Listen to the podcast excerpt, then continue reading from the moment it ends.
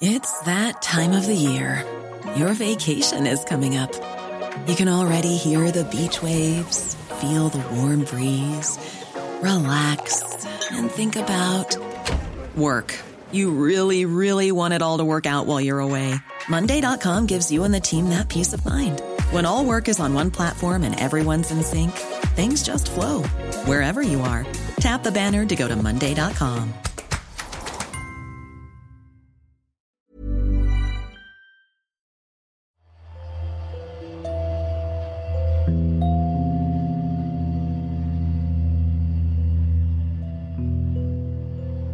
I was sleeping, I was tucked in bed, and I heard a very loud bang on the main door. Boom, boom, boom. And simultaneously, I had a phone call on my cell phone. So I was sleeping. I mean, I just woke up, you know, loud noise, boom, boom, boom downstairs. The banging on the front door woke Aswad Khan up. He was staying at his aunt and uncle's house. The family, along with his cousins, had left for the day, leaving him home alone. And I pick up my cell phone, and uh, my cousin's name is appearing on my on my cell phone. Thinking that it was his cousin at the door and that perhaps she had forgotten something, he picked up the phone. It wasn't my cousin whose name appeared on my phone. It was the FBI. And the agent is like, Open the door. This is the FBI. Do not hang up the call. Open the door right now. And I'm like jumping out of bed thinking, what, what, what is going on here? Like, what, the FBI, you know, and they're banging like crazy on the door.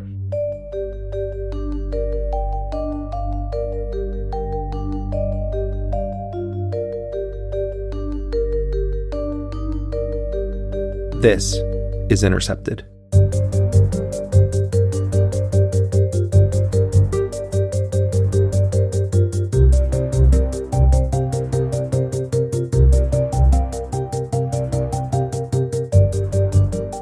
I'm Murtaza Hussain, a reporter at The Intercept focusing on national security and foreign policy.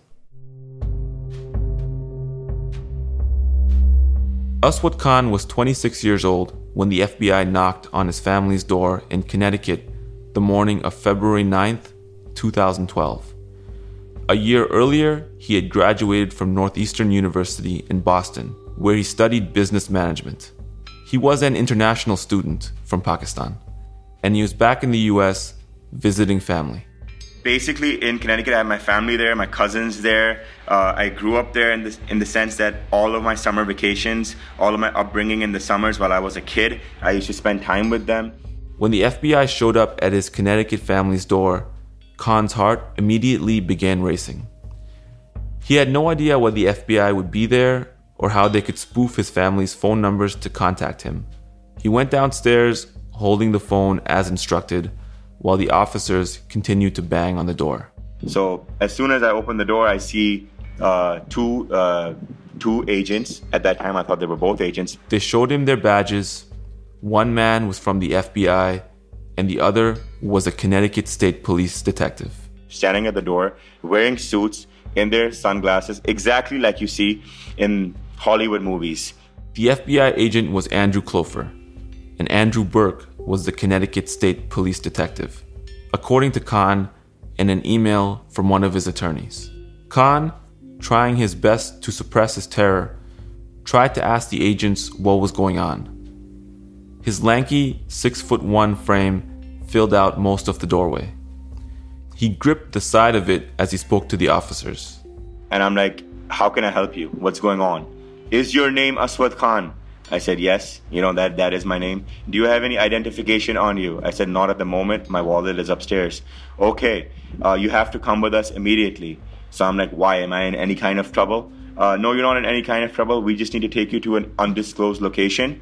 Uh, it's for your own safety. And not only is it for your own safety, it's for our safety and they weren't really telling me what's going on. All they kept on saying is, "You have to come with us. You have to come with us as soon as possible. We need to leave your house. It's not a safe location." And I'm and I'm saying, "Am I in any kind of trouble? Do I need a lawyer? Do I need to tell my aunt? Um, you know, I'm a visitor from Pakistan. Uh, I need to, you know, inform my aunt she's at work.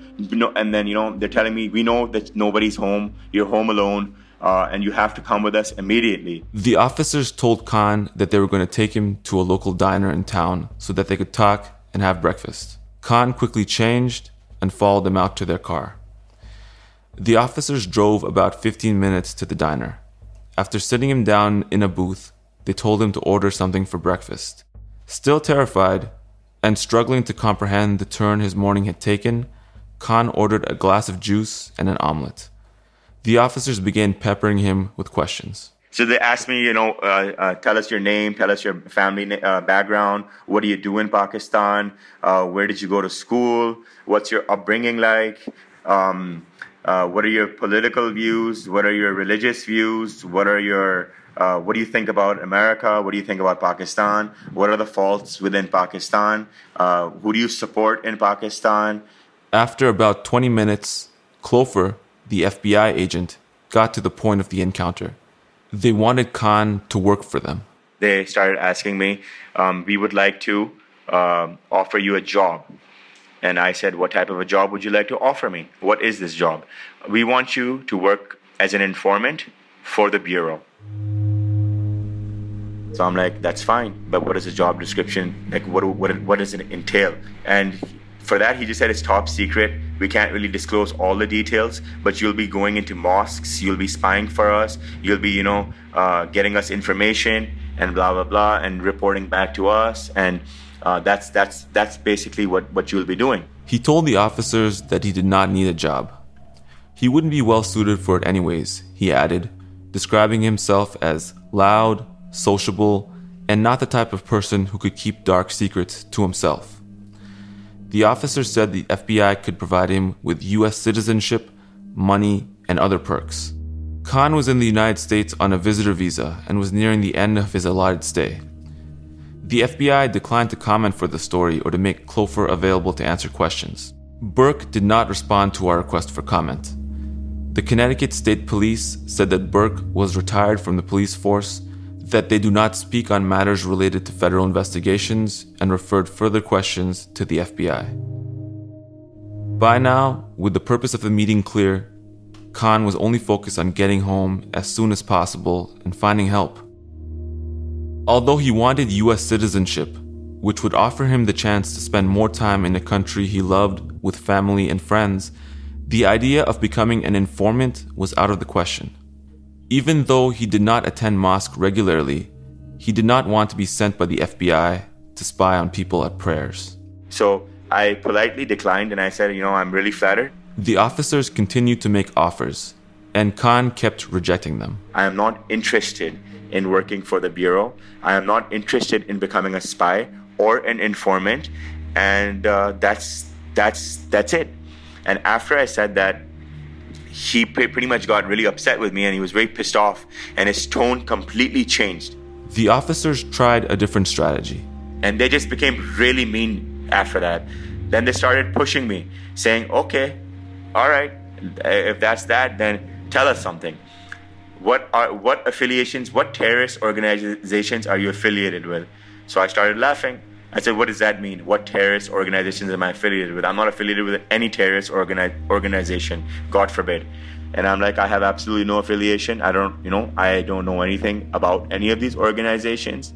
After about two hours of tense conversation, the officers put Khan back in the car and drove him home. Racked with anxiety, he had been unable to take a single bite of his food. Now he was just glad that this frightening experience was about to be over and they dropped me home. And they specifically told me, do not hire an attorney, do not tell your aunt. Uh, this meeting never existed. As soon as the officers drove away, Khan immediately called his aunt to tell her what had happened that the FBI had picked him up at home, that they were offering him money and perks to work for them as an informant, and that he was scared.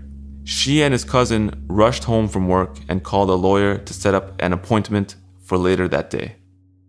When they arrived, the lawyer, Christian Young, took the numbers of the FBI and Connecticut State Police officers who had picked Khan up. Young called the officers and told them not to contact Khan again without calling him first. A week later, they call him up again and they're saying, uh, We want him to take an interview in, in front of a U.S. Uh, attorney, and we would want you to be present there along with your client Aswad. And we recommend that he takes this interview Young, the attorney, declined to comment for the story. The interview with the FBI and US attorney was about a week later.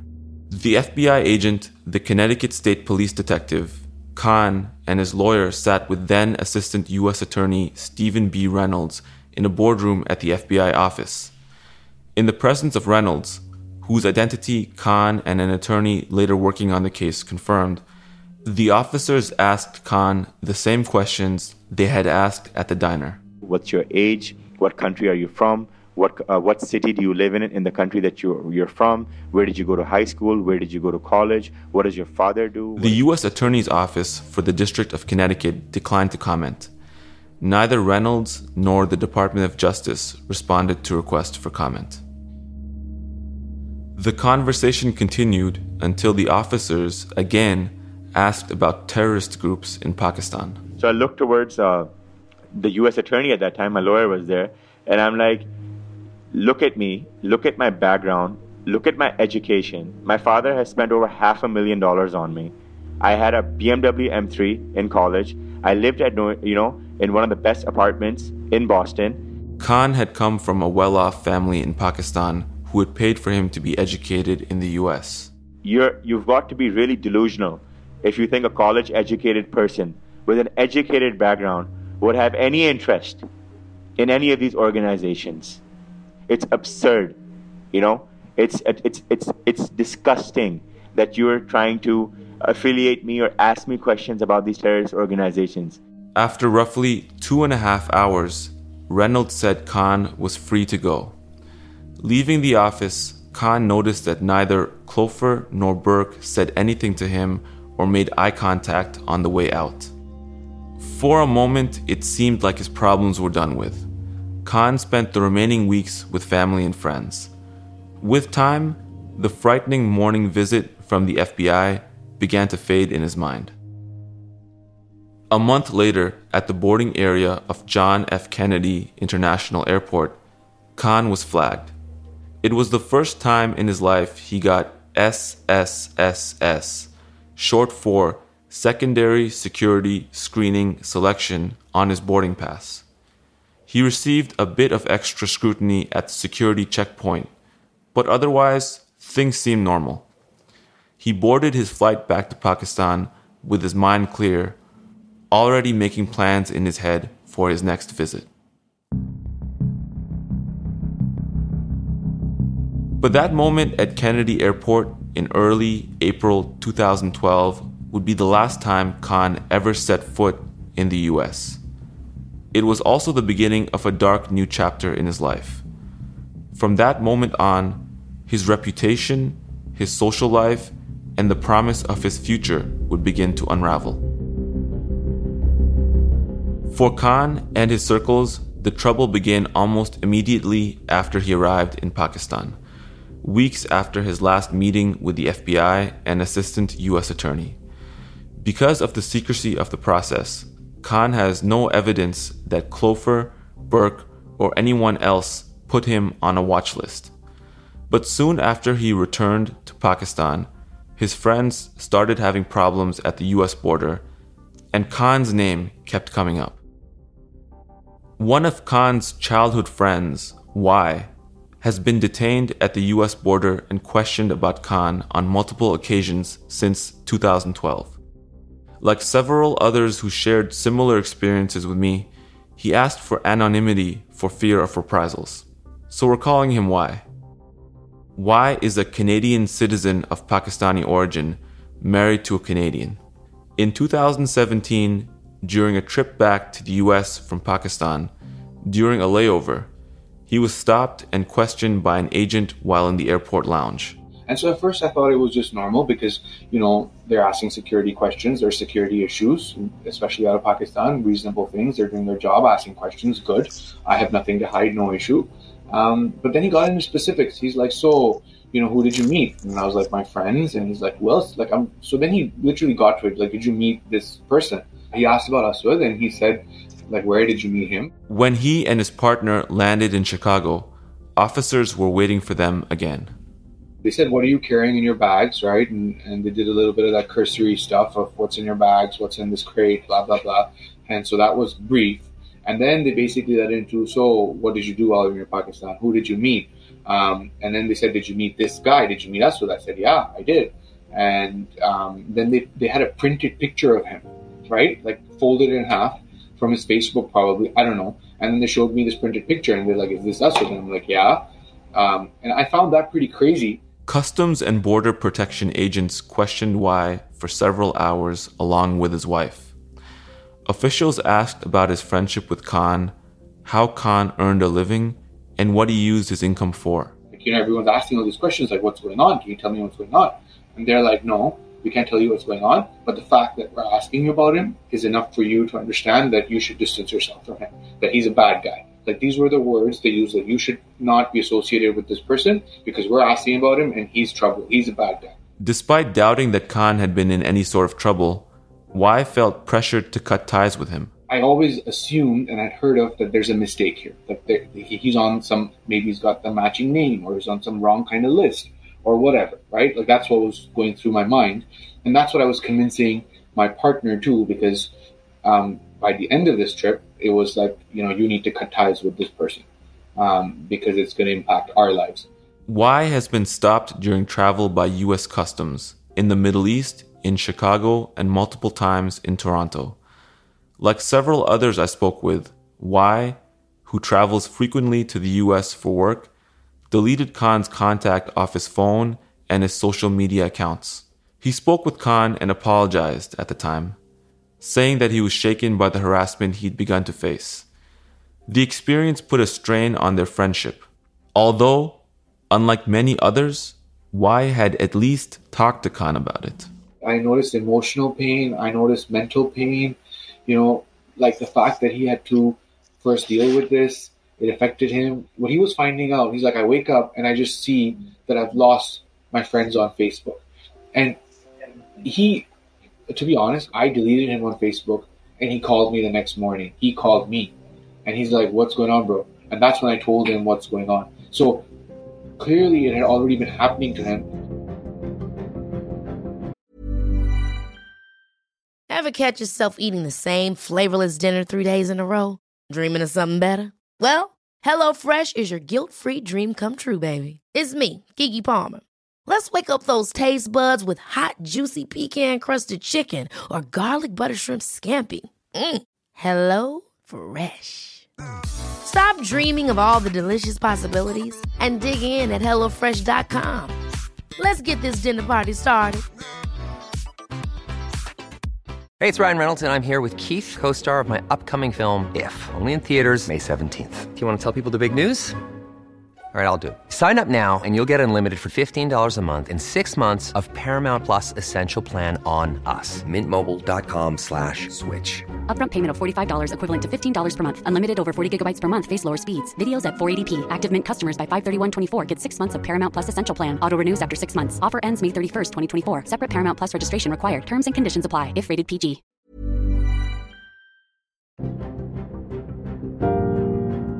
One day in 2017, at his home in Pakistan, Khan saw a flurry of text messages, mostly from old college and high school friends in the United States. Khan soon came across a text that revealed what was happening. Congrats, bro. Your best friend is getting married, the message read. He couldn't believe it. Khan logged onto Facebook to check the page of his childhood best friend. He quickly realized his friend had unfollowed him and restricted his access to the profile. Khan lay back in bed, tears stinging his eyes. He had experienced so many small betrayals over the years since his problems with the US government began. Acquaintances quietly severed ties, phone calls and messages were left unreturned, and even parents of friends told their children it was too much trouble to associate with him. You know, everyone is just like fear is gripping them, you know? When I hang out with them, like they're like, "What? What is going on? You know, uh, what the hell is happening here, bro? Like, why is the U.S. government harassing us?"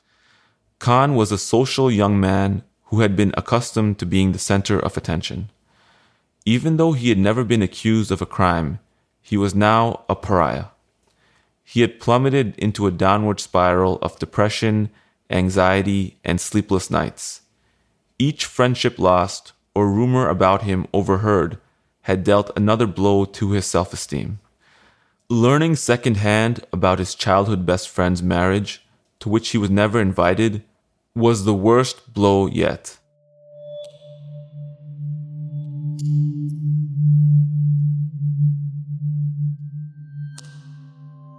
In Khan's mind, everything went back to his encounter with the FBI a decade earlier. Ever since, more than a dozen of his friends have told him about serious problems when traveling to the US. They've been questioned about him and have even been told by CBP agents to keep their distance from Khan if they wanted to avoid trouble. Um, after my friends started getting harassed, like I could see fear on their faces, you know? Everyone was terrified of me. Like, wow, Aswad, like Aswad has a, a problem with the US government.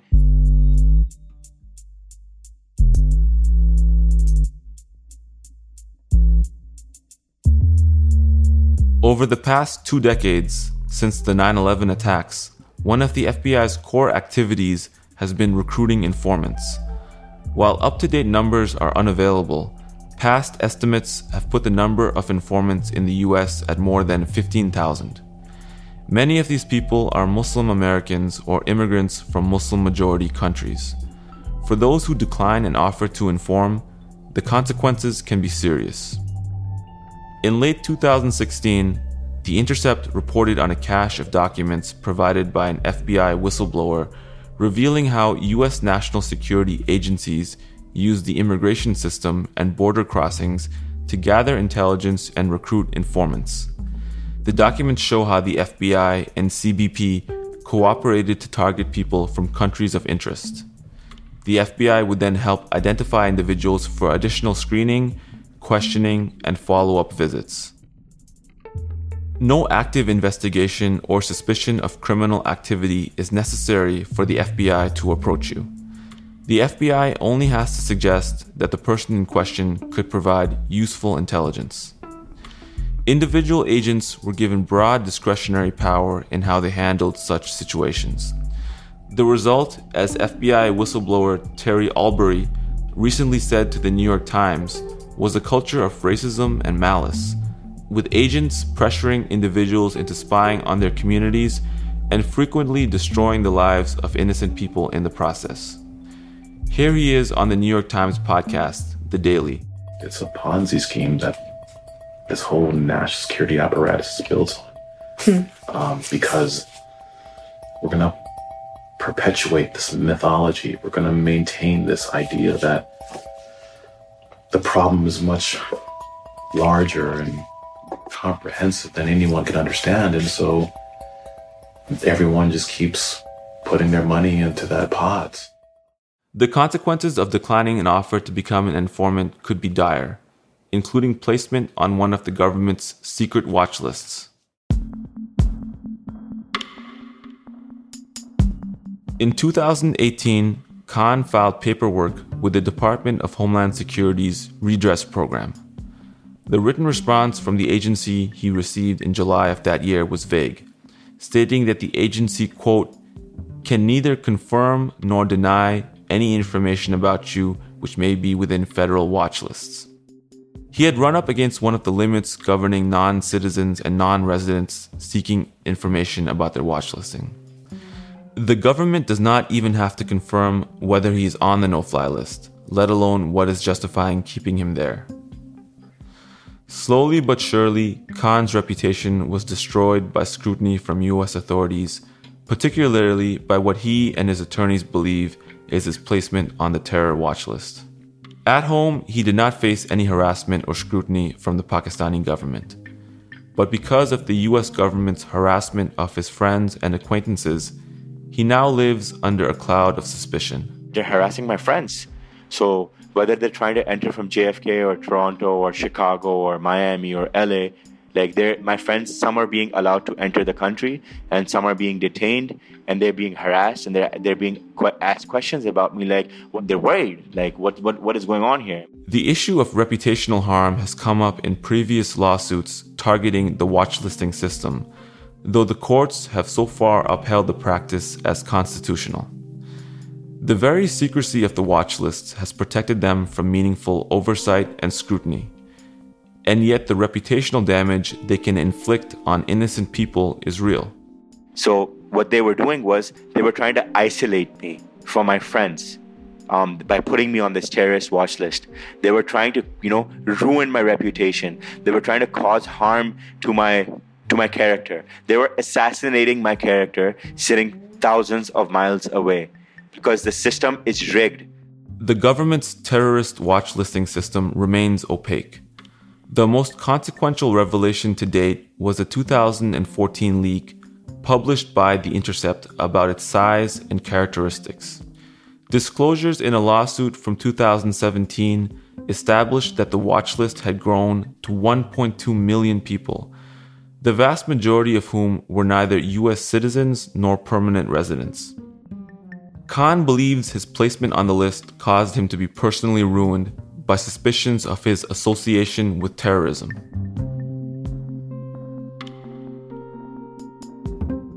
Khan is still in Pakistan. His past life of frequent visits to the US are now a distant memory. Though he used to enjoy traveling, he has only left Pakistan once since his encounter with the FBI. He has not attempted to return to the US since his last trip, for fear of what might happen when confronted by US authorities. I never came back. I never came back not because I didn't want to. I never came back because I was terrified. Frankly speaking, I was like I I got this entire uh, situation, this entire experience. It's it's it's it's ruined my life. It it's like you know completely messed everything up. Unaware what type of rumors may have been spread about him by the U.S. government with foreign authorities, let alone people in his own life, he has become racked by depression and paranoia. Nearly a decade after his fateful morning visit from the FBI, his life has not returned to normal. I started taking literally sleeping pills. I started seeing a therapist. I, like my life was scarred. I was terrified, and I never thought that this day would come into my like you know enter my life that I I didn't know where to go go for help. Like I I would you know literally I would have tears at, at, at night. I would you know I would tell my mom like God like mom why me? What do I want from America? The only thing I want from America is justice. I want that people like me can get justice, people like me can get due process. How is it that they've made it so hard to get justice? Why? And my question is it's a democratic country, right? You're a beacon of hope for the rest of the world. You're the world's best democ- democracy. Like you are the best country on the planet. I'm not doubting it. But how is it that the best country on the planet is ruining people's lives openly and not allowing them to stand up. For now, Khan remains in Pakistan, uncertain about his status with the US government or whether he'll ever be able to have a normal life again.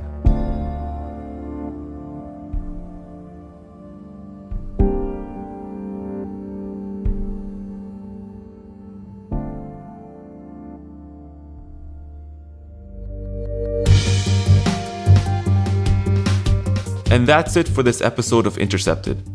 Follow us on Twitter at Intercepted and on Instagram at Intercepted Podcast. Intercepted is a production of First Look Media and The Intercept. Jose Olivares is lead producer. Supervising producer is Laura Flynn. Ali Gharib was our story editor. Legal review by David Bralow. And Rick Kwan mixed our show. Our theme music, as always, was composed by DJ Spooky. Betsy Reed, who served as editor in chief of The Intercept, will now be heading to new ventures. She has led The Intercept for seven years, overseeing some of our biggest investigations. Betsy, we will miss you and wish you the best. If you'd like to support our work, go to theintercept.com slash join. Your donation, no matter how much, makes a real difference. If you haven't already, please subscribe to Intercepted.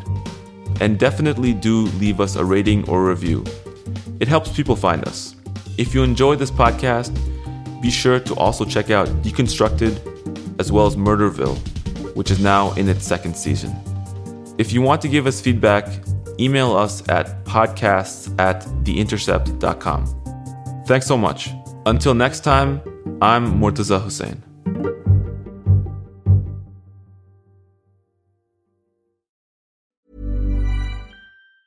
Planning for your next trip? Elevate your travel style with Quince. Quince has all the jet setting essentials you'll want for your next getaway, like European linen, premium luggage options, buttery soft Italian leather bags, and so much more. And is all priced at 50 to 80% less than similar brands. Plus, Quince only works with factories that use safe and ethical manufacturing practices. Pack your bags with high-quality essentials you'll be wearing for vacations to come with Quince. Go to quince.com slash pack for free shipping and 365-day returns. Hold up. What was that? Boring. No flavor. That was as bad as those leftovers you ate all week. Keke Palmer here, and it's time to say hello to something fresh and guilt-free. Hello Fresh. Jazz up dinner with pecan-crusted chicken or garlic butter shrimp scampi. Now that's music to my mouth. Hello Fresh. Let's get this dinner party started. Discover all the delicious possibilities at hellofresh.com.